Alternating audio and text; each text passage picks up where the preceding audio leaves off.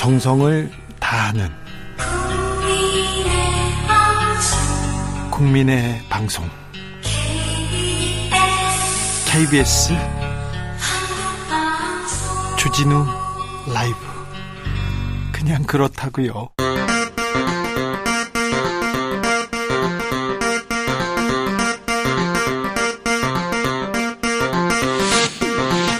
주진우 라이브.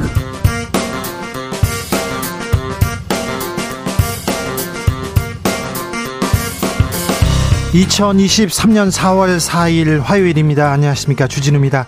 윤석열 대통령, 민주당이 주도한 양곡관리법에 대해 거부권 행사했습니다. 민주당은 한일 정상회담, 국정조사와 후쿠시마 방문 추진하고 있는데요, 극으로 치닫는 여야 타협의 길은 없는 걸까요? 국민의힘 하태경 의원에게 들어봅니다. 김기현 국민의힘 대표 취임 1개월 만에 존재감 사라지고, 한동훈 장관 소환되고, 전광훈 목사 설전 이어집니다. 홍준표 대구시장 물러설 기색이 없습니다. 오늘은 비대위 이야기까지 꺼냈는데요, 최가박당에서 짚어보겠습니다. 국민의힘 하영재 의원 영장 기각됐습니다. 언론의 지적대로 불똥은 민주당 이재명 대표에게 튀는 걸까요? 이런 가운데 대통령실 다음 달 대대적인 개각설 슬슬 흘러나오고 있습니다. 자기 총선 노림수 무엇인지 정치발전소 장현장에서 짚어보겠습니다. 나비처럼 날아 벌처럼 쏜다. 여기는 주진우 라이브입니다. 오늘도 자중자애, 겸손하고 진정성 있게 여러분과 함께 하겠습니다. 한국 커피의 대명사 노란 봉지 커피, 커피 믹스 커피 있지 않습니까? 이게 똑 따가지고 이렇게 먹고 이렇게 봉지로 휘휘 저어먹는 그 직장인의 필수템, 학생들의 베푼데요. 저도 이거 가끔 커피 먹고 싶으면 한 잔씩 합니다. 노란 봉지 커피 좋아합니다. 그런데 여기에서 실리콘 이물질이 나왔다고 합니다. 전량 회수하기로 했는데, 이거 전량 회수한다고 될 일 아닙니다. 나 먹었는데 어떻게 하죠? 분명히 이거 이 회사에서 책임져야 되는데, 분명히 그 뭐 인과관계, 의학적인 문제 이런 얘기하면서 보상 배상 안 할 거예요. 분명히 안 할 건데, 동서 돈 많이 벌었는데 이거 명확하게 사과하고 회수 조치가 아니라 먹은 사람들한테 이거 조처를 취해야 되는데, 분명히 또 기업체의 잘못은 그냥 지나가더라고요. 한국타이어 그렇게 큰 불로 그 많은 환경오염 이렇게 만들고 그 주변 사람들 피해 이다를 텐데 그런 얘기는 없어요. 참. 아무튼요, 직장에서 나 이거 한 잔씩 한다, 나 이거 먹는다, 나 이거 쟁여놓고 먹는 간식 있다, 이런 거 있으면 좀 알려주십시오. 같이 이렇게 나눠 먹자고요. 저는 그 새우 관련된 과자 이런 거 있잖아요. 네, 애용합니다. 네, 애용하고요. 네, 콜라 즐겨 먹습니다. 자, 샵 9730, 짧은 문자 50원, 긴 문자는 100원이니까요. 콩으로 보내면 무료입니다. 일로 보내주시면 됩니다. 그리고 오늘부터 02로 전화가 올 거예요. 02로 전화가 오면은요, 보이스피싱일 가능성도 있어서 잘 안 받았잖아요. 그럴 때는 주진우 라이브 외치시면 됩니다. 그거 정치율하고 상관없이 보이스피싱에 이게 특효약입니다. 자, 사연 보내주시고요. 주진우 라이브 이렇게 대답했다 하시는 분 일로 보내주십시오. 5만 원 상당의 치킨 교환권 보내드리겠습니다. 그럼 주진우 라이브 시작하겠습니다.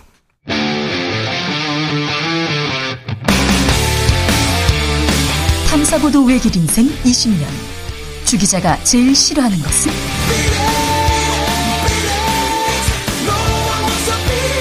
이 세상에서 비리와 부리가 사라지는 그날까지, 오늘도 흔들림 없이 주진우 라이브와 함께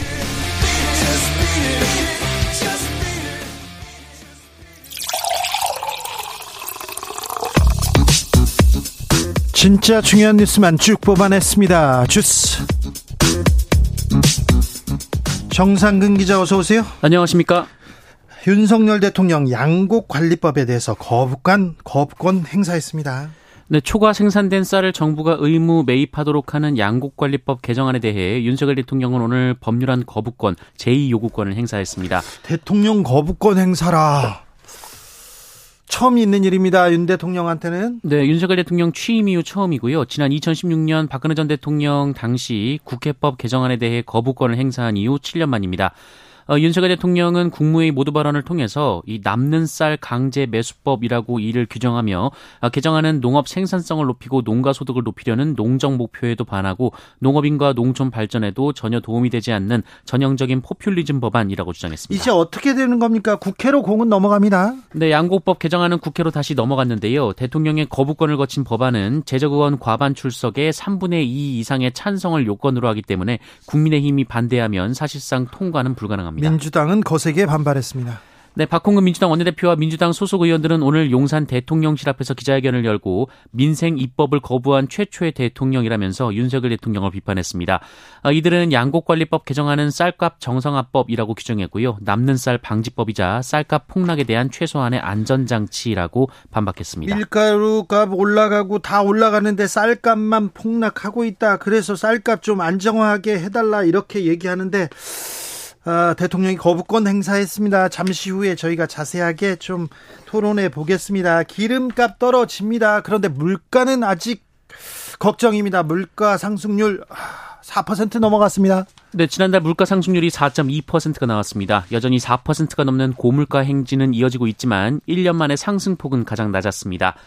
석유류 가격이 내린 영향이 컸는데요. 그렇죠. 1년 전보다 14.2% 내리며 2020년 11월 이후 하락폭이 가장 컸습니다. 기름값 떨어졌는데 물가는 계속 올라요. 하지만 이 가공식품이 9.1% 그리고 빵이 10.8% 스낵 과자가 11.2% 올라갔습니다. 아니 그런데 원자재값 기름값 올라서 제품값 올랐다 이렇게 하면서 다 올렸잖아요. 근데 기름값 떨어져도 제품 가격 떨어졌다는 얘기 들어보셨습니까? 들어본 적 있으십니까? 이거 좀 너무하잖아요. 정부에서 이거 좀 지적해야죠. 기업체 얘기해야죠. 산유국들이 석유 생산 줄이기로 했어요. 네, 지난해 대규모 감산에 합의한 오펙플러스 소속 주요 산유국들이 현지 시간으로 2일 하루 116만 배럴 규모의 자발적 추가 감산을 결정했습니다. 아이고, 또 기름값 오를 텐데 여기에도 대비해야 될 텐데. 그런데 전국 곳곳에서 산불 소식 계속 나옵니다. 좀처럼 산불 잡히지 않고 있습니다. 네, 어제 하루 산불 대응 3단계가 발령된 지역이 무려 5곳이었습니다. 이 충남 홍성과 강원도 경북 영주시, 그리고 충남 금산군, 이 전남 함평과 순천시입니다. 우선 사흘째 이어지고 있는 충남 홍성 산불은 진화가 마무리됐습니다. 아직도요? 마무리가 됐는데요. 이 발생 53시간 만이었습니다. 그러니까요. 산불로 인한 영향 구역이 1,450헥타르가 넘었습니다. 이 대전 금산 산불도 조금 전 진화가 마무리가 됐고요. 네. 전남 함평 그리고 순천 산불도 주불은 잡혔습니다. 그런데 이상하게 산불 소식 많지요. 그리고 산불이 3일, 4일 막 이렇게 계속 됩니다. 이거 이상 고온 기후 위기 때문이라는데 올해 산불은 380여 건으로 벌써 예년보다 100여 건 늘었습니다. 예년에 비해서 지금 4월인데 벌써 이렇게 산불이 많습니다. 그런데요, 산불이 잇따르고 있는데 김진태 강원도지사 근무 시간에 골프를 쳐요? 골프 연습 갔다고요? 네, 김진태 강원도지사가 지난달 31일 오후 5시 30분경 춘천의 한 골프 연습장을 방문해 30분가량 골프를 친 사실이 알려졌습니다. 지난달 31일은 강원도 홍천과 원주에서 산불이 잇따라 발생한 날이고 산불 재난 국가위기경보 경계 단계가 발령되어 있던 때였습니다. 5시 30분이면 근무시간도 끝나지 않은 때지 않습니까? 네, 논란이 되자 김진태 지사 측은 1시간짜리 연가를 내고 조퇴했던 상황이라고 해명을 했습니다만 이 산불이 난 상황에서 도지사가 굳이 1시간짜리 연가를 내고 조퇴한 후 골프장을 가야 했냐라는 지적이 나왔고요. 1시간 일찍 연습해가지고 골프 선수 되려고 하십니까? 심지어 네, 이 연가 신청서도 골프를 친 날짜에서 사흘 뒤에 제출이 됐습니다. 그랬겠죠. 문제가 되니까 이제 내놓고 뭐 연가 내고 갔어요. 골프 선수 하시려고 지금 강원도 지사 하시는 건가요? 네, 김진태 지사 측은 이 산불 위기 상황에 부적절한 행동이었다라면서 이 도민들께 심려를 끼쳐 죄송하다라고는 입장을 밝혔습니다. 김영환 충북지사 산불 상황에서 술 마셨는데 근데 또 해명 거짓말 논란으로 이어집니다. 네, 도내에 산불이 발생한 상황에서 한 청년단체와 술자리를 가진 사실이 알려져 논란이 된 김영환 충북지사 측은 비판이 이어지자 술이 아니라 물을 마셨다라고 해명한 바 있습니다. 아니 그런데 사진에 이미 술 마셨다고 이렇게 확인이 된 거 아닙니까? 얼굴이 너무 붉어서 논란이 됐는데요. 이에 대해서 충북도 측은 며칠 동안 외부 일정을 소화하면서 붉게 그을려서 그런 것이다라고 해명했습니다. 그래요? 네. 한편 김영환 지사가 술자리에 참석했던 그 시각 직선으로 25km 떨어진 지점에서는 이 산불대원들의 야간 방화선 구축 작업이 한창이었던 것으로 전해졌고요. 이 대원들은 야간이어서 김밥을 먹고 사투를 벌이고 있었던 것으로 전해졌습니다. 네, 술잔에다 물을 채워가지고 건배했는데 술 냄새에 취해가지고 이렇게 붉어지신 게 아니라 네, 외부 일정 때문에 붉게 그을려서 그렇다고요. 네. 30분 일찍 가가지고 1시간 연가내고 골프 선수 하시려고 하세요. 지금 상황이 어느 때인데 안타깝습니다. 산불 가뭄 이어지고 있는 가운데 윤석열 대통령 4대강 보 활용 지시했습니다. 네, 윤석열 대통령은 오늘 국무회의 모두 발언을 통해 남부지방의 극심한 가뭄을 언급하며 그동안 방치된 4대강 보를 적극 활용할 것을 지시했습니다. 이거 지난 정권의 4대강 보 지시와 이거 정반대인데요. 뒤집기 나섰다. 전 정권의 정권 뒤집기 나섰다. 이명박 정부 때 4대강 보, 4대강 만들었는데 이명박 정부 때 그 4대강 전략을 그 정책을 따라간다 이런 얘기 나옵니다. 이 문제에 대해서 저희가 고민해보는 시간 갖겠습니다. 이상민 행안부 장관 국회에서 탄핵소추안 심판이 시작됐습니다. 네, 이상민 행안부 장관에 대한 국회의 탄핵소추에 대해 이 헌법재판소 판단 절차가 본격적으로 시작됐습니다. 헌법재판소는 오늘 탄핵을 청구한 국회 측과 피청구인 측을 불러서 변론 준비기를 열었습니다. 하영재 국민의힘 의원에 대한 구속영장 기각됐습니다. 정치자금법 위반 등 혐의를 받는 국민의힘 하영재 의원에 대한 구속영장이 어젯밤 기각됐습니다. 이 창원지법은 구속 전 피의자 신문 후 죄질이 매우 중하다라면서도 피의자가 범행을 부인하다가 법원 신문에 출석해서는 범행을 대부분 자백한 점, 또 검사가 혐의 입증에 필요한 증거를 상당 부분 수집한 점에 비춰 도주 및 증거인멸의 우려가 있다고는 부족하다라고 기각 사유를 설명했습니다. 국회에서는 체포동의안 통과했는데 구속영장 기각됐어. 그래서 이거 뭐지 하는데 이 하영재 의원이 도의원 공천 대가로 7천만 원을 받았고 그리고 수천만 원을 자기 선거 비용을 위해서 수천만 원을 받았다는 혐의를 받고 있는데 판사님 앞에 가가지고는 다 인정합니다. 제가 잘못했습니다. 이렇게 얘기합니다. 그러니까 따질 게 없고요. 증거인멸할 것도 별로 없어요. 그래서 재판으로 가자 이렇게 얘기해서 구속영장이 기각된 겁니다. 구속영장은 도주 및 증거인멸 이게 가장 중요한 부분이거든요. 네, 제가 돈 받았습니다. 7천만 원 받았어요. 그렇게 해서 영장이 기각된 겁니다. 그런데 하영재 의원 구속영장 기각 이거 민주당이 불똥 튄다 얘기하고 있는데 2부에서 이게 무슨 소린지 저희가 자세히 얘기 나눠보겠습니다. BTS 지민 빌보드 싱글 차트에서 1위 했습니다. 네, 그룹 방탄소년단의 지민이 솔로 음반 타이틀곡 Like Crazy로 K-POP 솔로 가수 사상 최초로 빌보드 메인 차트인 싱글 차트 핫100 1위에 올랐습니다. 여기 1위한 거 BTS가 여러 번 1위했지만 한국 가수로 최초입니다. 네, 지민은 개인으로 또 그룹으로 모두 핫100 1위 고지를 밟은 최초의 K-POP 가수라는 대기록을 세우게 됐습니다. 네, 싸이의 강남 스타일이 전 세계적 열풍을 일으켰는데 2위까지 올랐거든요. 그런데 BTS 지민 그냥 1위입니다. 그 한국어가 거의 절반 섞인 노래라면서요. 참 한국 가수들이 노래 내면 빌보드 1위 가고 영화 만들면 아카데미 가고 드라마 만들면 에미상 가고 이제 한국이 이런 나라입니다. 어디에서 자존심 세워도 됩니다. 원로 가수 현미 씨 오늘 별세했습니다. 네, 가수 현미, 본명 김명선 씨가 오늘 오전 향년 85세 나이로 별세했습니다. 고인이 오늘 오전 9시 30분쯤 자택에 쓰러져 있는 것을 이 팬클럽 회장인 70대 김모 씨가 발견해 경찰에 신고했습니다. 밤안개 노래 기억하시죠? 그 노래가 1962년 노래라고 합니다.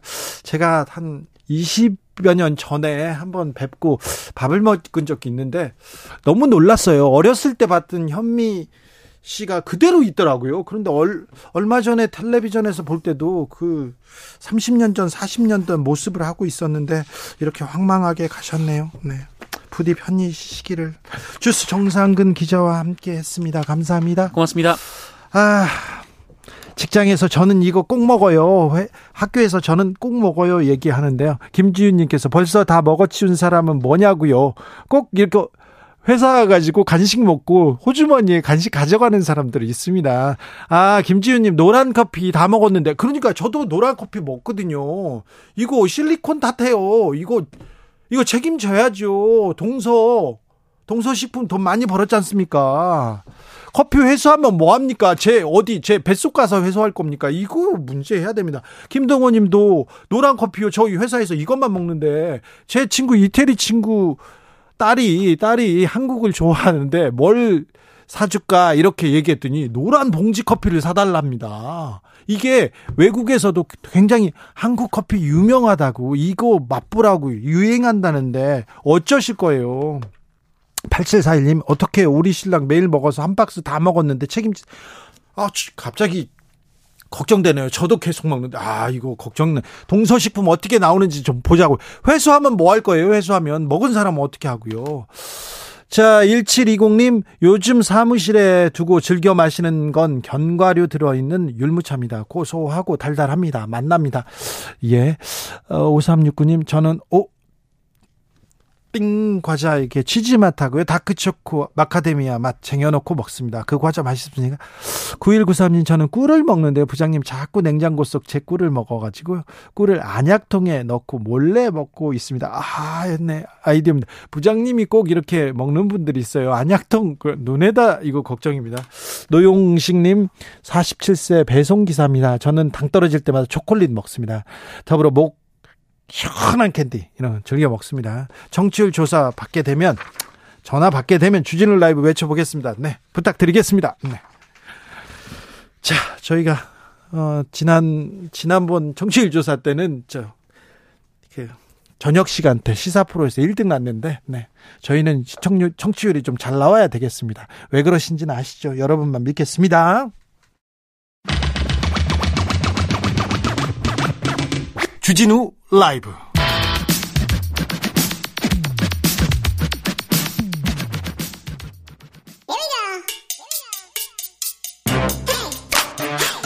뉴스를 향한 진지한 고민, 기자들의 수다. 라이브 기자실을 찾은 오늘의 기자는 은지혁이요. 수사인 김은지입니다. 오늘 준비한 첫 번째 뉴스부터 가봅니다. 네, 내일 재보궐선거가 열립니다. 내일 선거인데 아무도 몰라요. 주목받지 않습니다. 네, 이제 상대적으로 재보궐은 선거 규모가 작기 때문에 주목을 덜 받는 게 사실이긴 한데요. 근데 이번엔 좀 심하네요. 네, 그렇죠. 게다가 법정 공휴일이 아니기 때문에 투표율이 떨어진다라고 하는 문제점들이 있는데요. 네. 그렇기 때문에 좀 더욱더 관심을 가지자는 차원에서 어디 선거하고 있습니까? 네, 이제 국회의원 선거는 한 곳인데요. 전북 전주시 이고요. 네. 기초단체장 한 곳, 경남 창녕군입니다. 교육감 선거도 하는데요, 울산에서 치러지고요. 그 외 이제 광역의원과 기초의원 같은 경우에는 경북 구미 포항, 경남 창녕, 울산 남구, 충북 청주, 전북 군산 이렇게인데요. 이 지역에 살고 계시는 유권자분들은 좀 귀 쫑긋하시고 내일 투표 시간이 6시부터 저녁 8시까지라고 하니까 꼭 투표하시길 바라겠습니다. 전주 국회의원 선거에 민주당은 후보를 내지 않았어요? 네, 해당 지역구가 민주당 때문에 재선거가 치러지는 곳이기 때문인데요. 이상직 전 의원이 공직선거법 위반으로 의원직 상실하면서 내년 4월 선거 1년 앞두고 임기 수행하는 국회의원 선거 치러지게 되는 것이거든요. 네. 그에 대한 책임으로 민주당이 후보를 공천하지 않겠다라고 하는 것인데, 누구 나왔습니까? 네, 지금 정의당도 후보를 개인 사정으로 출마를 포기하면서 6명이 경쟁하는 중인데요. 국민의힘 김경민 후보, 진보당 강성희 후보, 그리고 무소속의 임정엽, 김광종, 안혜욱, 김호서 후보 이렇게 총 6명입니다. 울산은 교육감 선거하고 있는데 노오키 교육감 갑작스런 부고로 선거가 치러지게 되죠? 네, 교육감 선거는 정당 공천이 없기 때문에 이렇게 정당을 말씀드리지는 않는데요. 대신에 각자의 공약과 삶의 이력에 따라서 진보 컬러인지 보수 컬러인지를 알 수는 있습니다. 말씀처럼 이번에 노오키 교육감의 갑작스러운 부고로 선거가 치러지게 됐는데, 이번에 출마한 후보 중에 한 명이 이 노오키 전 교육감의 남편인 천창수 후보라고 합니다. 이 천 후보 같은 경우에도 교사인데요. 서울대 사범대를 졸업하고 울산에서 교사로 재직하고 있다라고 합니다. 네. 반면에 보수 성향의 후보는 지난 노오키 전 교육감과 맞수로 붙었던 경쟁자가 다시금 선거에 나오는데 김주홍 후보이고요. 울산대학교 정책대학원 대학원장 등을 지낸 바가 있는 인사입니다. 자, 다음 뉴스로 가볼까요? 네, 집회 시위와 관련해서 눈에 띄는 판결이 나왔습니다. 어떤 내용입니까? 네, 코로나19 시기에 집회를 과도하게 막은 경찰의 직무집행이 위법하다라고 하는 건데요. 네. 이에 따른 손해배상도 법원이 인정했습니다. 서울중앙지법 민사 서형유 부장 판사가 한 소송인데요. 판결인데요. 정부가 A씨에 대해서 700만 원을 배상하라라는 원고 일부 승소 판결을 했습니다. 그동안 좀 과도하게 집회 시위 금지했다. 이건 과도했다. 그 당시는 코로나가 너무 무섭고 사람들한테 공포를 줬잖아요. 그래서 정부 쪽에서 이렇게 집회 금지했는데 이거 과도했다 이런 얘기했는데 어떤 시위였습니까? 네, 이제 이 사건이 당시에 굉장히 여론을 지탄을 받았던 사건은 맞습니다. 정강훈 사랑제일교회 담임 목사가 이끌었던 국민혁명당 주최의 1000만 걷기 운동이었는데요. 아이고, 그때 모이면 안 되는데. 네, 물론 이제 거기에 대한 판단에 이제 여러 가지 지점들이 있는데요. 2021년 8월 14일에 벌어진 사건이고 여기에 이제 A 씨가 참가를 했었는데 그때 이제 코로나19였기 때문에 2m 간격을 두고 도심을 순회하는 시. 으로 이 대회를 열었다라고 합니다. 그럼에도 불구하고 경찰에서는 불법이다 이렇게 판단을 했다라고 하는데요. 그래서 광화문 일대 통행로에다가 차벽과 안전패스를 설치했습니다. 그럼 정광훈 목사한테 국가가 손해배상해야 됩니까? 아니요, 정광훈 목사는 아니고요. 해당 A 씨 참가자가 그런데 네. 이 펜스를 뛰어넘고 참가자가. 예, 여러 가지 좀 경찰관과 부딪히면서 폭행하는 사건이 있었다라고 합니다. 네. 그래서 경찰이 제지하는 과정에서 이 사람을 현행범으로 체포했거든요. 네. 그것이 이제 정당하지 않았다라고 하는 것인데요. 과도한 침해다라고 하는 것이 이번 재판의 핵심 쟁점이라고 할 수 있고요. 과도한 침해인데 그래도 경찰관을 폭행하면 안 되잖아요. 네, 뭐 그럼에도 불구하고 이 사람이 이제 그때 구속영장 신청했지만 법원이 기각을 했거든요. 그러니까 잘한 것과 잘못한 것, 불법과 불법이 아닌 것은 좀 명확하게 나눠야 된다라고 하는 것이 이번 법원의 판단 쟁점이라고 보면 될 것 같습니다. 마지막으로 만나볼 뉴스는요? 네, 트럼프 전 대통령이 기소됐습니다. 트럼프 대통령 기소됐습니다. 미국 역사상 전현직 대통령 가운데 처음으로 형사 기소됐는데 어떤 내용이었어요? 네, 아마 내일 전 세계 뉴스에 톱을 차지할 것으로 보이는데요. 네. 선거자금법 위반 혐의로 기소가 됐습니다. 네. 그래서 미국 시간으로 4월 4일이고요. 우리한테 내일 아침 정도라고 보시면 될 텐데. 내일 기소가 되면 어떻게 되려는 거예요? 네, 이제 우리가 흔히 알고 있는 머그샷이라고 하죠. 예. 그 범죄자들이 사진을 찍는 것인데 이렇게 뭐 영화에서 아마 많이 그렇죠. 보셨을 겁니다. 네, 이 사진 찍어야 됩니다. 네, 우선 법원에 출석을 해서 지문 채취하고 범인 식별용 얼굴 사진, 그러니까 머그샷 사진을 찍게 된다라고 하는데요. 그리고는 이제 앞으로 재판 절차가 시작되게 된다라고 보시면 됩니다. 그래요? 네, 이제 그러다 보니까 원래 지금 트럼프가 플로리다에 머물고 있다가 이 재판을 받기 위해서 뉴욕으로 이동을 했거든요. 뉴욕 검찰이 기소했거든요. 네, 그래서 지금 트럼프 지지자들이 특히 이 기소가 아주 정치적이다라고 항의를 하고 있어서요. 네. 그에 대해서 네. 앞에서 항의하는 사람들이 굉장히 충돌이 있을 수도 있다라는 걱정도 있습니다. 지지자들이 지금 모여 있어요? 네, 계속해서 있고요. 아마 내일은 조금 더 그 과열된 열기가 있지 않을까라는 우려가 나오고 있습니다. 뉴욕의 5번가 가면 트럼프 타워가 있는데 그렇죠. 거기에서 사는데 거기에 지지자들이 모여서 지금 결집하고 있습니까? 네, 일정 부분 바리케이트가 설치됐다라고 하는데요.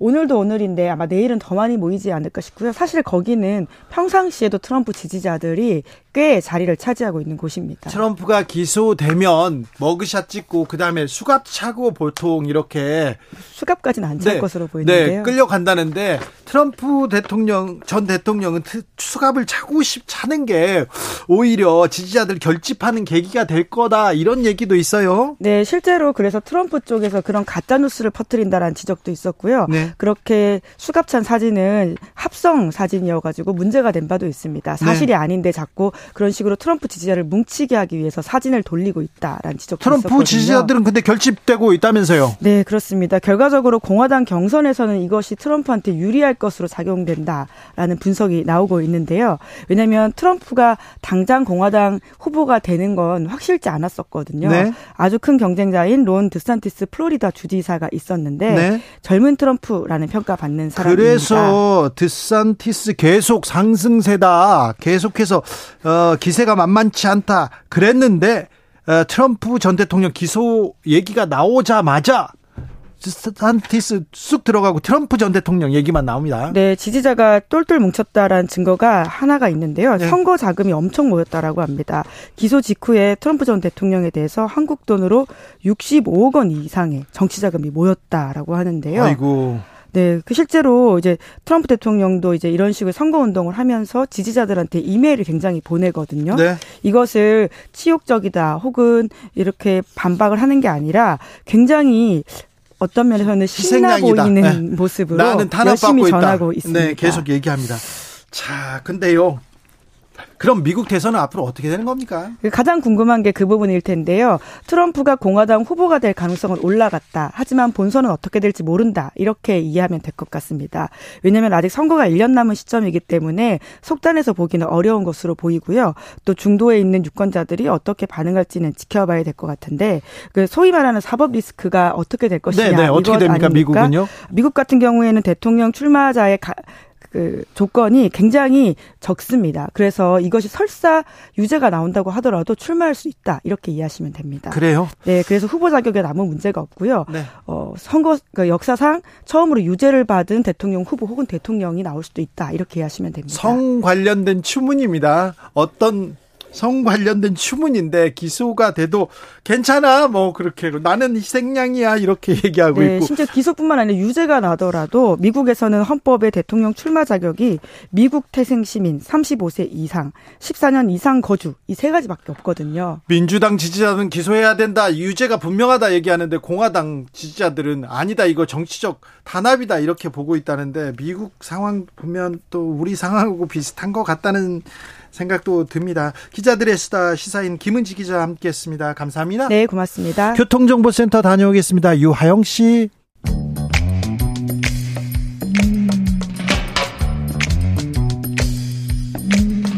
오늘의 정치권 상황 깔끔하게 정리해드립니다. 여당 야당 크로스 최가박과 함께 최가박당. 여야 최고의 파트너입니다. 최형두 국민의힘 의원 어서 오세요. 네, 안녕하십니까. 오랜만에 봅니다. 네. 왜 안 불러주셨습니까? 아이 무슨 또 바쁘셔가지고. 박성준 더불어민주당 의원 어서 오세요. 네, 안녕하세요. 네. 왜 안 부르기는요? 최형두 의원 기다렸는데 최형두 어디 갔냐 그런 뭐 글 많이 나왔어요. 아 진짜입니까? 네. 한 반응을 보려고. 네. 알겠어요. 찾았어요. 네. 윤 대통령 4.3 추념식 안 간 것부터 얘기해야 되겠는데 네. 이건 아마 4월 4일 날 오늘 아침 신문 보면은 네. 다 나오죠. 저 지금 부산 엑스포 국제 실사단이 BIE에서 왔죠. 와서 아마 어제 보니까 만찬했죠. 만찬도 하고 아마 여러 행사들도 하고 외교부 장관도 그래서 어제 뭐 때문인지 대정부 질문 때 어제 이석했었죠. 예. 그래서 양해도 구할 만큼. 그런 사안이 있었습니다. 뭐 대통령께서는 광주도 그러시지만 제주 4.3 추념식은 당선인 시절에도 갔었죠. 네. 예, 가서 해서 그 마음에 대해서야 아마 변함이 없습니다. 예. 저는 좀 아쉬워요.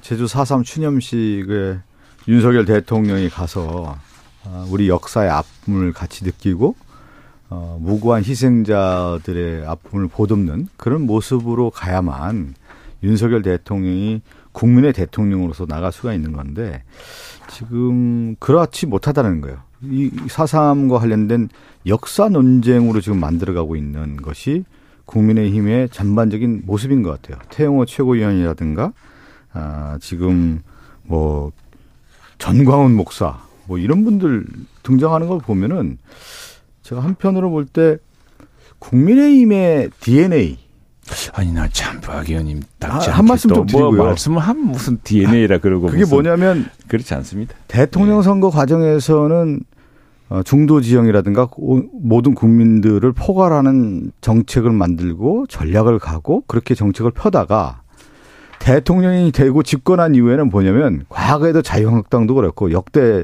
보수당의 집권 세력들을 보면은 그 귀소 본능이 있는 것 같아요. 수구 본능. 올드라이트로 지금 다 돌아가는 자. 모습이거든요. 제가 일련의 과정들을 보면은 그렇지 않습니다. 제가 한 번 더 말씀드리고 김재원 최고위원의 5.18 부정과 같은 발언이라든가 정광훈 목사의 요즘의 그런 행태라든가. 정광훈 목사 얘기는 잠시 후에 하는 건가요? 네. 그러면 지금 태영호 최고위원 보면 태영호 최고위원이 북한에서 역사 배운 걸 가지고 왜 한국의 역사를 규정하고 있습니까? 네. 그 완전히 월드라이트가 하는 거고. 김광동 진실화해위원장인가요? 네. 이분들 같은 경우도 지금 보면 역사의 진실이 아니라 역사를 왜곡하고 있는 모습들을 보면은 전반적으로 국민의힘이 극우 세력으로 가고 있다. 극우 세력과 손잡는 모습이다. 이렇게 나는 이 민주당이 틈만 나면 이렇게 편가르게 하고 없는 덫을 치우고 이런 버릇 좀 버려야 됩니다. 나라가 발전하기 위해서는. 그리고 민주당이 다수당 아닙니까? 다수당. 지금 최대 다수당인데 역사라는 것은 변치하는 것이고 그에 대한 뚜렷한 게 있죠. 그리고 나는 이걸 계기로 이번에 자꾸 하면서 4.3 이야기하면 사실은 우리나라가 무슨 역사적 사건을 규정할 때 우리나라만 유독 무슨 날짜를 딱 지정해서 4.3 그럽니다. 4.3 또 뭐 4.19, 6.25 이런 데 되게 이제 역사적인 이야기 있겠죠. 네. 근데 이제 프랑스 혁명 같으면 프랑스 혁명 기념일이 언제냐. 그때는 뭐 바스티유 감옥 습격 사건 그 하나의 무슨 날을 정해야 되지만 이 아쉬운 점이 많습니다. 그런데 이 4.3 사건은 지금 그 정부 공식 지난번에 역대 정부를 거쳐서 확인된 것만 해도 여기는 수많은 민간인 그렇죠. 희생자 뿐 아니라 3만 명 이상 군경 희생자, 네. 예, 진압군과 그 군경 가족들 희생자까지 있습니다. 참 우리 해방 직후에 대한민국 정부가 수립되기 전후 해가지고 굉장히 참혹한 일들이 많이 벌어졌었죠. 그 과정에 대해서는 그런 역사에 대한 큰 아픔이 있는 것이고 그 과정에서 무고하게 희생된 양민들도 있고 또 무고하게 희생된 군인 가족도 있습니다. 그리고 군경 가족도 있고요. 근데 역사를 보니까 제가 문득 이걸 찾아보니까 상당히 역사에서 우리가 의미 있는 대목이 한번 있더라고요. 엊그저께인가 한겨레 신문에도 토요일에 크게 났습니다. 거기 보면은 당시 그 진압군 군작전사령관이 김달삼이라는 제주도 4.3 사건 그 처음에 그 봉기를 일으켰던 남로당 주범이 있습니다. 김달삼이라고. 네. 예, 그 사람 나중에 북한으로 이제 해주로 갔다가 6.25 직전에 침투해가지고 다시 했다가 사살당하죠. 그 김달삼과 협상을 벌여서 이 사건을 역사적으로 막아보려고 노력했던 대목이 나옵니다. 그분이 지금 그나마 제주도민들도 굉장히 그 사람의 노력에 대해서는 다시 한번 평가하는 대목이 나오는데 이 아픈 역사가 악화되기 전에 이걸 막으려 했던 사람들의 노력은 왜 수포로 돌아갔을까 그런 아쉬움도 있습니다. 좀 뭐 최영준님 말씀하셨지만 우리가 이제 해방 공간과 이제 한국 전쟁이 이어지는 과정에서 우리나라 역사라고 하는 것이 정말 파란의 역사고 수많은 희생자가 발생하지 않았습니까? 네. 그 가운데 제주 4.3이 있었던 거고요. 제주 4.3 특별법이 만들어질 때 그 첫 번째 내용은 뭐냐면 진실규명입니다. 그리고 무고한 희생자들에 대한 명예회복들 이런 것들이 이루어져야 되는 건데 그러한 아픔을 외면하고 집권 여당의 최고위원인 태용호 의원이 북한의 역사관으로 4.3을 왜곡한다는 것은 큰 문제 아니겠습니까? 오히려 국민의힘에서 태용호 최고위원 같은 발언에 대해서 강한 경고를 내려야 되는 것이죠. 윤석열 대통령도 대통령 선거 과정에서 그 가치를 충분히 얘기하지 않았습니까? 그런데 지금 그러한 보듬고 아픔을 같이 하겠다라고 하는 것은 어디로 갔고 그러한 극우적 발언만 난무하는 것을 어떻게 그냥 가만두고 있습니까? 근데 그래서 저도 저희 당에서 사실 그 문제를 좀 주목해서 봤는데. 그 문제는 좀 지적해야 되는 거 아닙니까? 국민의힘에서? 보면은. 네. 지분이 이제 어제 그 이야기를 하세요. 사실은 네. 자기도 가서 어제 오해에 대해서 말씀드리고 싶다. 자기가 북한에서 배운 바를 이야기한 건데 그것은 지금 4.3 사건에서 제주도민들이 지금 참 여러 가지 오랫동안 한 수십 년에 걸치는 원한으로 남아있던 네. 이 해원해야 될 이 문제에 대해서 그 문제를 이야기한 것이 아니고 김일성 지시 얘기 있었잖아요. 아 김달삼 이야기인데. 김달삼 얘기 아니고 그래서 김일성 지시는 좀 지금 넘어간 거 아닙니까? 그건 좀 이 사람이 정말 어제 누가 우리 김한규 의원이 그 이야기를 하던데 그건 북한에서 자기 교육받은 걸 가지고 대한민국 역사를 아느냐라고 얘기를 하는 말이 있는데 네. 여기 지금 보면은 김달삼이 당시 봉기가 남로당의 쥐시냐 이런 뭐 이런 데 대한 논란이 있는데 그런데 이제 제가 말씀드리고 계신 게 어제 그 우리 우리 태영호 의원이 당신도 어제 현장에 가서 자신의 진심이 왜곡되고 자기가 그 억울하게 희생된 유족들이나 그 희생자들을 폄훼할 뜻은 전혀 없었다. 다만 김달삼 부분에 대한 이야기다라는 것을 하려고 했는데 자기가 공연히 가서 그런 해명이나 또는 참회나 사과를 하기도 전에 이것들이 큰 폭풍이 될까봐 참아가질 못했다. 최형두 의원이나 다른 분들한테는 그런 얘기를 하셨는지 모르는데 기사 보니까 기사 나와 있어요. 기사 보면 어떤 부분을 내가 사과해야 되냐 이렇게 얘기하더라고요. 그 내복만 이제 이야기를 했죠. 그러나 자기가 어제 했던 이야기 쭉 기사에 나와요. 근데 우리가 그런 대목을 하고 우리 박 의원님 좀 최형두 의원님 국민의힘에서 만약에 그렇게 해서 없는 역사를 자꾸 이렇게 드시고서 어떻게 하겠다는 그게 아니라 겁니까? 만약에 국민의힘, 제가 대변인이잖아요. 국민의힘 논평하는 걸 보면 만약에 이런 식으로 발언하잖아요. 그러니까 막 공산당이다, 제명해야 된다, 막 좌파 세력이다. 어마어마하게 쓸 거예요. 태용 의원이 지금 그런 발언을 하고 있는데 왜 가만히 있습니까? 국민의힘 공당 여기까지 하고요. 예. 오늘 지금 최형두 의원 오랜만에 오셨으니까 여러 가지 물어봐야 됩니다. 예, 예. 윤석열 대통령이 양곡관리법 개정안 거부권 행사했습니다. 네. 박성준 의원님. 이제 입법이라고 하는 것은 이제 국회 고유의 권한 아닙니까? 네. 그 입법은 왜 하는 겁니까? 국민의 삶의 질의 개선이라든가 국민의 어려운 문제를 해결하기 위해서 입법을 하는 거 아니에요? 예. 그러면 지금 우리나라 농민들이 가장 어려운 건 뭐냐면 쌀값 하락에 따라서 상당히 어려움에 처해 있어요. 이 문제를 해결해야 된다라고 하는 것은 상당히 오랫동안 지속된 목소리가 나왔단 말이에요. 그래서 네. 결과적으로 이 시점에서 쌀값 정상화법이라고 만들어서 정부가 유연하게 정책을 결정할 수 있는 완충지대의 법률을 만든 거예요. 3에서 5%라든가. 충분히 이렇게 만들어줄 수 만들었는데 그 과정에서 민주당이 내놓은 안이 야당이라는 이름 하에 정부 여당에서 무시한 거예요. 윤석열 대통령도 무시한 거고. 네. 또 하나는 이 정부 입법도 나오고 야당 법도 나와서 대체 입법들을 만들어 서로 토론을 하게 돼 있습니다. 보통 그렇게 하고 있거든요. 네. 근데 이번에 양곡관리법 관련된 내용들을 보면은 국민의힘에서는 전혀 손도 안 댔어요. 민주당이 나온 안이라고 해가지고 무조건 반대하는 쪽으로 갔고 그것이 결과적으로 대통령의 거부권으로 이어졌다는 것이죠. 최형두 의원님. 사실 이렇게 좋은 법이었으면 민주당이 지난 5년 동안은 왜 통과 안 시켰습니까? 이 법을. 똑같은 구조의 문제인데. 그래서 이 참 민주당이 자기 역집권 여당일 때는 이것이 초래할 막대한 그 재정 부담이라든가 그리고 이게 기본적으로 농민을 위한 법이냐에 대해서 근본적으로 한번 토론을 해봐야 됩니다. 농민단체 40개 농업인단체가 양곡관리법 개정안에 대해서 전면 재논의를 요구했습니다. 이게 뭐냐면은 지금 쌀을 시장에 안 팔리면 남는 쌀은 강제로 정부가 사줘야 되는 겁니다. 강제 의무적으로 사주는 것이죠. 이것이 과연 쌀 농사 발전에 좋은 것이냐. 지금 아시다시피 우리 쌀 수요량이 줄어들고 있습니다. 그래서 많은 부분을 쌀값 폭락을 막기 위해서 시장 격리를 해서 지난번에도 거의 1조가량 이렇게 했죠. 했는데 이걸 이제 줄이기 위해서 오늘 제가 국회에서 지금 조금 전에 왔습니다만 나주 출신의 신정훈 의원이 말씀을 잘 하시더라고요. 근데 뭐냐면은 생산 조절을 해야 돼요. 생산 조절을. 이게 강제 수매가 아니라 그래야지만이 그리고 이게 이제 이명박 대통령 때나 이렇게 좀 잘 됐어요. 잘 됐는데 지금 생산 조절을 하려면은 이게 의무 수매를 하면 생산 조절이 안 됩니다. 미리 농민들에게 지금 쌀이 많이 남아도니까 쌀은 좀 하세요. 그리고 쌀도 우리 좀 빵가루로 쓸 수 있는 쌀가루, 가루쌀 있잖아요. 가루쌀. 네. 이런 가루쌀로 바꾸세요. 왜냐하면 가루쌀 그거는 빵으로도 많이 쓸 수가 있고 그 소비량도 늘 많답니다. 이렇게 해서 그 농가 스스로가 소득을 극대화할 수 있는 다양한 방안을 해야 되는데 요즘 이 쌀 농사가 기계화돼 가지고 쉬울 뿐 아니라 굉장히 양산이 많이 됩니다. 거기다가 어떤 그 대풍이 나버리면은 쌀값 폭락은 눈에 보듯 뻔하거든요. 그러면은 그런 눈에 보듯 뻔한 것을 그때 무조건 1조 매칭을 사줘야 되느냐 이게 매년 누적된다는 데 문제가 있죠. 그래서 미리 쌀 생산량을 좀 수급 조절을 해서 조절하고 쌀 말고도 지금 우리가 필요한 게 지금 쌀은 자급률이 됐지만 무작용 콩, 잡곡을 지금 우리가 못하고 있습니다. 거의 대부분 수입에 의존합니다. 그래서 이런 쌀 농가도 좀 다양화해서 소득도 증대하고 재정 부담도 줄이자는 취지죠. 양곡관리법 이 쌀값 정상화법에는 지금 최형두 의원님이 얘기한 것처럼 이제 생산을 조절하는 안도 있는 거고요. 네.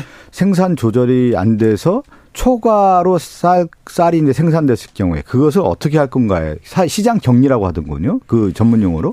그 격리하는 데 있어서 일괄 규정을 둔 것이 아니고 정부가 판단을 여지를 준 거예요. 3%가 넘었을 경우, 4% 넘었을 경우, 5% 넘었을 경우 이거를 실질적으로 정부의 판단 하에서 쌀을 수매할 수 있는 안정화할 수 있는 법안까지 넣는 겁니다. 그래서 국회의장도 이것이 타당하다고 해서 중재안까지 만들어서 나온 거고요.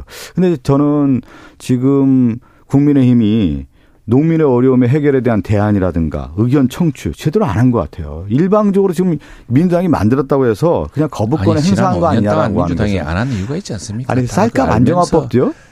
정책이라고 하는 게 살아 숨쉬는 거 아닙니까? 네. 과거에 이러한 일괄 규정이 어렵다 보니까 이번에 같은 정부 정책이 좀 더 유연하게 판단할 수 있는 여지도 두고 공간, 정책 공간을 두는 그런 법안까지 발전한 거 아니겠습니까? 저는 좀 유연하게 좀 받아들여야 3726님께서 나중에 수입쌀 먹을 게 뻔해요. 그렇게 되면 국산쌀 오를 것이 뻔히 보이고요. 우리 정치하님 그렇지 않습니다. 지금 쌀이 남아돕니다. 쌀은 우리의 정신입니다. 소탐대시라고 돌이킬 수 없는 시간 만들지 맙시다 얘기합니다. 네, 그런 식의 낭만적 선동이 문제입니다. 1500님께서 쌀을 안 먹는데 왜 자꾸 사드립니까? 이렇게 얘기도 합니다. 골고루 재원이 나눠졌으면 합니다. 이런 분도 있고요. 아무튼 대통령의 1호 거부권 양곡관리법에 이렇게 행사했습니다. 지금 국민의힘은 김기현 대표가 당대표가 된 지 한 달 됐는데 한동훈만 보여요 그러는데 최근에는 전광훈만 보여요. 이 김기현 대표가 이제 자중하자 이렇게 한마디 했는데 홍준표 시장 지금 이제 거둘 기미가 없습니다. 그래서 계속 이렇게 설전이 이어지는데 이거 어떻게 보고 계십니까? 최형두 의원님. 진짜 좀 그만했으면 좋겠습니다. 지금 나라가 얼마나 어렵습니까? 이 정광훈 목사 한 분을 둘러싸고서 정광훈 목사도 불편하실 테고 네. 이게 무슨 큰 문제라고 그걸 가지고 이렇게들 들쑤시고 하는지 난 참 걱정입니다. 걱정이에요. 그리고 김재원 최고위원이 이제 원인 제공을 한 셈인데 김재원 최고는 그 초청을 받다 보니까 초청자를 배려해서 거기 가서 또 덕담했다고 하죠. 그런 이제 덕담이라고 했던 게 좀 언론에 크게 보도되고 논란이지고 스스로 사과하지 않았습니까? 지금 국민들 짜증냅니다. 제발 좀 더 이상 내부에서는 야당에서야 좋구나 하고 또 뭐라고 하겠지만 우리 당 내에서는 좀 자중합시다 정말로 네. 뭐가 좋다고 이가지고 이렇게. 아 근데 홍준표 시장 자중할 생각이 없어요. 오늘 거부권 비대위 얘기도 하던데요. 아이고 지방에 계시니까 중앙으로 자꾸 나오고 싶은가 봐요. 이거 누가 시작했어요? 누가 뭐라 했습니까? 누가 시작했어? 국민의힘의 이 지도부들이 시작한 거 아닙니까? 네, 이 지도부의 출발은 어디서 있냐면 전당대회에 있는 겁니다. 전당대회 당대표 선출 과정에서 누가 영향을 미쳤어요? 빚졌어요. 김기현 대표가 전광훈 목사한테. 그러니까 꼼짝도 못하는 거 아니에요. 김재원 최고위원도 최고위원 당선되는데 전광훈 목사의 힘을 빌린 거 아닙니까? 그러니까 전광훈 목사의 목소리가 이렇게 크고 꼼짝도 못하는 거 아니에요. 그러니까 보수 진영 다 통합했다 이렇게 얘기하는 거 아니에요. 이 얘기는 뭐냐면 국민의힘이 극우 세력에 포획됐다. 이렇게 그럼 민주당 절연하십시오. 민주당 극좌 세력하고 개딸 세력에 포획됐습니까? 그런 그건을 또 하십니까? 아니 이거 그 현상들이 나타나. 꼭 보면은 국민의힘의 화법 중에 하나가 뭐냐면 본질을 안 보고 옆으로 가서 다른 얘기하고 있어. 아니 지금 이 사태를 어떻게 할 건가? 절연하십시오. 정강훈 목사. 그리고 정강훈 목사 저는 한 말씀 꼭 드리고 싶어요. 네. 욕을 달고 살더구만요. 욕을.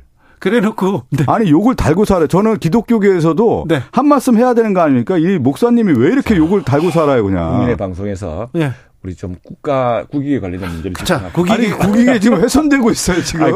아니, 자꾸 말을 하니까 자꾸 말이 나고 말이 나니까 소란스러운 거예요. 지도부가 정광훈 목사에 휘둘리고 있다라는 게 지금 그렇지 않습니다. 전혀. 아니, 지금 휘둘리고 있어요. 전혀가. 홍준표 대구시장이 정강훈 후보. 하고 절연해야 된다. 정광훈 목사를 따르려면 교회로 가라, 당을 떠나라 얘기했잖아요. 예. 그랬더니 정광훈 목사가 뭐라고 하냐? 자기 선거 때, 예. 경선 때 자기한테 도와달라고 전화하더니 안수기도 나한테 받아놓고 지금 뒤통수를 쳐 그러면서 나도 가만히 있지 않겠다 이렇게 얘기합니다. 그러니까 금융시장에는 화폐를 발행하잖아요. 이 정치권에서 이제 정치 화폐를 발행하는 분들이 있거든요. 그게 이제 특히 정당 내의 경선 구도에 일부 일정한 세력이 상당히 세력을 거점을 확보를 하면은 이런 현상들이 나는 거예요. 정강훈 목사가 그만큼 지분이 있는 거예요. 정책 지분이 있으니까 정치 화폐를 발행하는 거고 그에 따라서 꼼짝도 못하는 것이죠. 지금 보면 함정에 서로 빠져 있는 거네요. 어떻게 헤어나오려나 모르겠네요. 최형두 의원님. 국민의힘? 어떻게 헤어나오기 어려운 것 같아요. 지금 보니까. 전혀 아무것도 아닌 걸 지금 자꾸 더 씌워가지고 그러지 마세요. 아 그렇습니까? 아니, 더 씌운 건 아닌데. 왜 손을 못 긋는 거예요? 여러 또 지지자들이 있다 보니 또. 네. 네. 알겠어요. 아니 제가 빨리 이거 하나 해도 될까요? 우리 최형두 의원님. 똑똑히 이야기 안 합니다. 아니 미국 정치도 많이 연구하셨는데 그 클린턴 대통령을 만들었던 딕 모리스라고 하는 전략가가 있잖아요. 아주 유명한 전략가인데 딕 모리스가 대중이 싫어하는 세 가지를 얘기하거든요. 첫 번째가 분열, 두 번째가 극단, 세 번째가 무능인데, 저는 국민의힘이 지금 제가 처음에 얘기한 것처럼 올드라이트, 귀소 본능인 거예요. 극우 세력과의 손잡는 모습을 지금 가고 있는 거다. 빨리 절연해야 됩니다. 독도 얘기를 나눠볼까요? 네. 윤석열 대통령이 독도는 우리 땅이다, 대국민 선언할 것이다, 이런 보도가 나왔습니다. 어떻게 보고 계십니까? 박성준 의원님. 저는 이 얘기 들으면서 이명박 전 대통령이 다시 떠오르더라고요. 이명박 대통령이 2007년 대선 이후에 2008년 집권하면서 한일 관계를 개선하겠다라고 상당히 선언을 많이 해요. 그 역할에 누가 있었냐면 이명박 전 대통령의 형님이 이상득 의원 아니었습니까? 네. 한일 의원연맹 회장도 하고, 네, 한일 관계 개선을 노력을 하다가, 네, 실제 한일 관계가 상당히 어렵지 않습니까? 외교에서, 네, 가장 어려운 게 한일 외교는 있는데 이게 안 된 거예요. 안 풀리다 보니까 극단적 방법이 하나가 뭐냐면 독도 방문한 거예요. 그러니까 독도 방문이라는 것은 국제 분쟁 지역으로 가는 것이 일본 입장에서는 매우 좋은 안이었단 말이에요.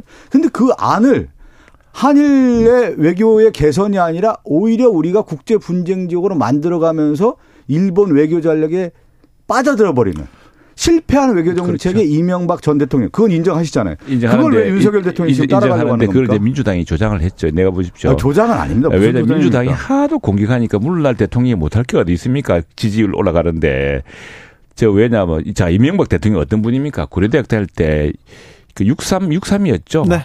그 반대해가지고, 네, 한일 그걸로 해서 이제 반대로. 국교 정상화 반대로 학생운동 지도자 되고, 박정희 대통령 구속도 되고, 박정희 대통령 정주영 회장 눈에 띄어서 그래가지고 정말 이제 큰 인물로 큰 거 아닙니까?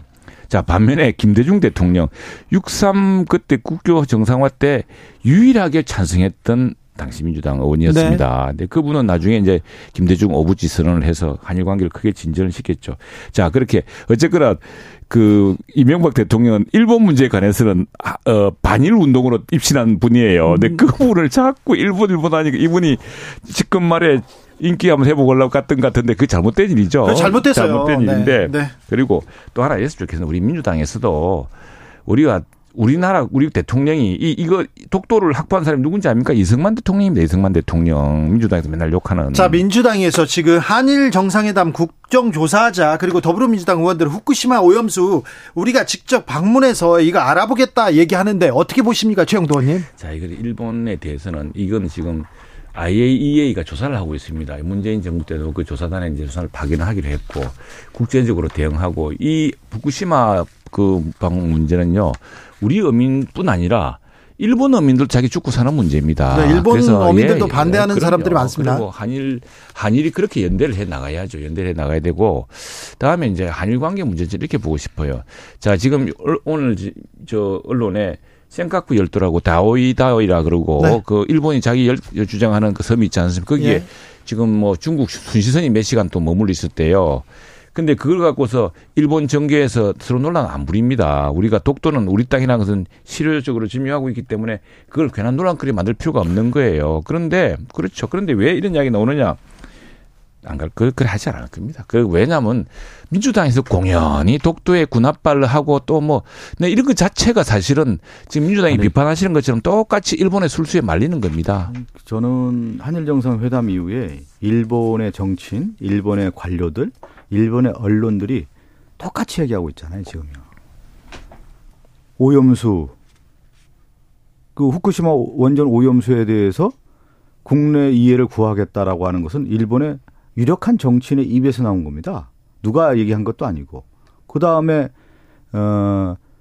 수산물 개방에 대해서, 후쿠시마 그 수산물 개방에 대해서도 일본 관료들이 얘기하고 있잖아요. 그것을 받아서 일본 언론들이 쓰고 있는 거예요. 참, 맨날 죽창과 이야기하면서 일본 사람 말은 믿고 우리나라 정부 말은 안 믿습니까? 아니, 그러면 최형두 의원님 그런 얘기가 나왔을 때, 예, 저는 대통령실도 그렇고 외교부도 그렇고요. 아니라고 그랬죠. 아니, 처음에 가만히 있었죠, 가만히. 아니, 그렇지 않고 문제가 그래서 이것이 시시콜콜 이렇게 아니다, 정상회담 내용을 아니다, 기다 아니다 이렇게 하면 이게 무슨 스무고개처럼 자꾸 말리는 겁니다. 마지막으로 하영재 국민의힘 의원 구속영장 기각됐습니다. 30초씩 드릴 테니까 자, 영장 기각됐습니다. 하실 말씀 있으십니까? 사필 규정이고요. 예. 이처럼 저는 불체포특권 포기선을 했습니다만 부영법원 앞에 가서 떳떳하게 영장실질사 받으면 되는 겁니다. 불체포특권 행사에서 방탄국회 만들지 마십시오, 제발.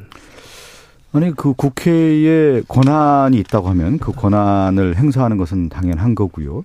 또 저희 입장에서는 검사 독재가 이어진 가운데 실질적으로 편파수사, 기획수사가 이루어지는 가운데 당연하게 그거에 대해 정정당당하게 맞서는 거 맞는 거고요. 네. 하영재 의원과 관련된 부분하고 민주당을 연관시키는 것은 전혀 다른 문제입니다. 자, 그러면 것이죠. 이재명 대표에 대한 수사는 편파수사, 기획수사입니까?